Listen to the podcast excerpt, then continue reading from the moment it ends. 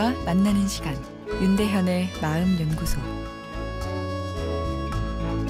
안녕하세요. 마음연구소 윤대현입니다. 오늘은 칭찬에 대해서 이야기하겠습니다. 먼저 청취자의 사연인데요. 어떤 사람은 칭찬을 들으면 경계합니다. 혹시 이 사람이 나에게 아첨을 하는 것은 아닌지 의심스러운 눈으로 쳐다봅니다. 반면 어떤 사람은 칭찬을 들으면 어쩔 줄 몰라 합니다. 칭찬을 들으면 오히려 자신이 얼마나 부족한 사람인지에 대해 말을 늘어놓기도 합니다.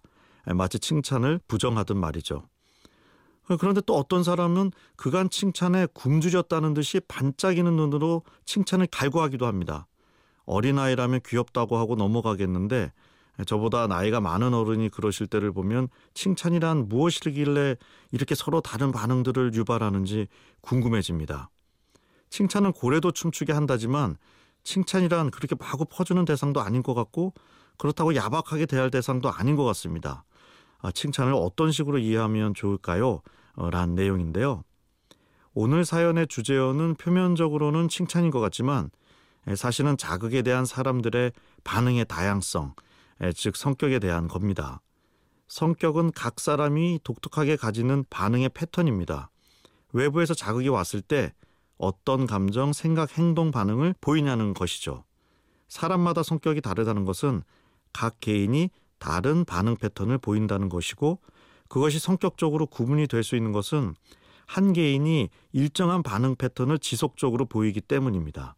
한 사람이 그때그때 다 다른 반응을 보인다면 그 사람의 성격을 규정하는 것이 불가능하겠죠. 오늘 사연으로 돌아가 보면 칭찬이 요상한 것이 아니라 칭찬에 대한 반응이 다 다른 것이죠.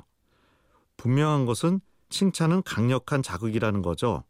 아첨이 아닌가 의심하는 것도 일단 칭찬이 좋은 것이기 때문입니다. 그러나 경계심이 많은 성격이기 때문에 부정적인 반응이 섞여 나오는 것이죠. 칭찬에 대해 자신을 낮추는 사람도 반응을 보인 것입니다. 이 경우는 칭찬이 좋긴 한데 반응의 변형이 있는 거죠. 이에 비해 아이처럼 칭찬을 좋아하는 사람은 솔직하게 반응하는 스타일인 것입니다. 일부러 자극을 주는 것은 옳지 않지만 이렇게 강한 자극에 반응하는 것을 볼 때 상대방의 성격 유형을 파악할 수 있죠. 그래서 상대방을 자극 안 주고 잘 맞추는 좋은 능력을 가진 분들이 의외로 사람을 잘 못 보는 실수를 경험하기도 합니다. 윤대현의 마음연구소, 지금까지 정신건강의학과 전문의 윤대현 교수였습니다.